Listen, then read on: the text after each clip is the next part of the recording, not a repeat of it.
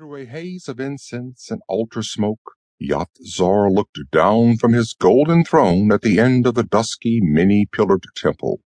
Yat Zar was an idol of gigantic size and extraordinarily good workmanship. He had three eyes made of turquoises as big as doorknobs, and six arms. In his three right hands from top to bottom he held a sword with a flame-shaped blade, a jeweled object of vaguely phallic appearance, and by the ears a rabbit. In his left hand were a bronze torch with burnished copper flames, a big goblet, and a pair of scales with an egg in one pan balanced against a skull in the other. He had a long bifurcate beard made of gold wire, feet like a bird's, and other rather startling anatomical features. His throne was set upon a stone plinth about twenty feet high, into the front of which a doorway opened Behind him was a wooden screen, elaborately gilded and painted. Directly in front of the idol, Gulam the high priest knelt on a big blue and gold cushion. He wore a gold-fringed robe of dark blue and a tall conical gold mitre and a bright blue false beard, forked like the idol's golden one. He was intoning a prayer and holding up in both hands, for divine inspection and approval, a long curved knife.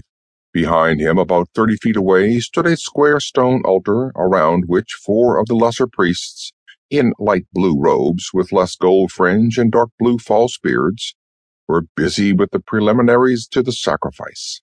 At considerable distance, about halfway down the length of the temple, some two hundred worshippers, a few substantial citizens in gold-fringed tunics, artisans in tunics without gold fringe, soldiers in mail hauberks and plain steel caps, one officer in ornately gilded armor, a number of peasants in nondescript smocks, and women of all classes were beginning to prostrate themselves on the stone floor. Gulam rose to his feet, bowing deeply to Yat Zar and holding the knife extended in front of him, and backed away toward the altar. As he did, one of the lesser priests reached into a fringed and embroidered sack and pulled out a live rabbit, a big one, obviously of domestic breed, holding it by the ears while one of his fellows took it by the hind legs. A third priest caught up a silver pitcher, while the fourth fanned the altar fire with a sheath silver fan. As they began chanting antiphonally, Gulam turned and quickly whipped the edge of his knife across the rabbit's throat. The priest with the pitcher stepped in to catch the blood, and when the rabbit was bled, it was laid on the fire. Gulam and his four assistants all shouted together, and the congregation shouted in response. The high priest waited as long as was decently necessary, and then, holding the knife in front of him, stepped around the prayer cushion and went through the door under the idol into the Holy of Holies. A boy in novice's white robes met him and took the knife, carrying it reverently to a fountain for washing. Eight or ten underpriests sitting at a long table rose and bowed, then sat down again and resumed their eating and drinking.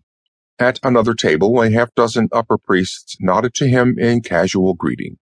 Crossing the room, Gulam went to the temple veil in front of the house of Yat Zar, where only the highest of the priesthood might go and parted the curtains, passing through until he came to the great gilded door.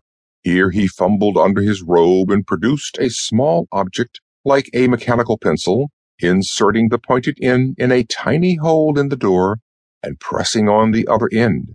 The door opened, then swung shut behind him, and as it locked itself, the lights came on within.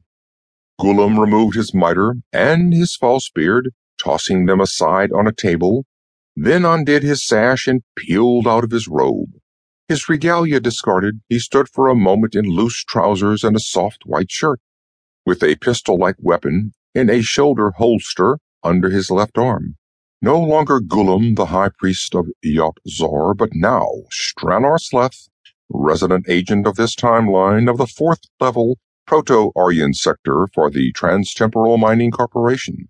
Then he opened a door at the other side of the anteroom and went to the antigrav shaft, stepping over the edge and floating downward.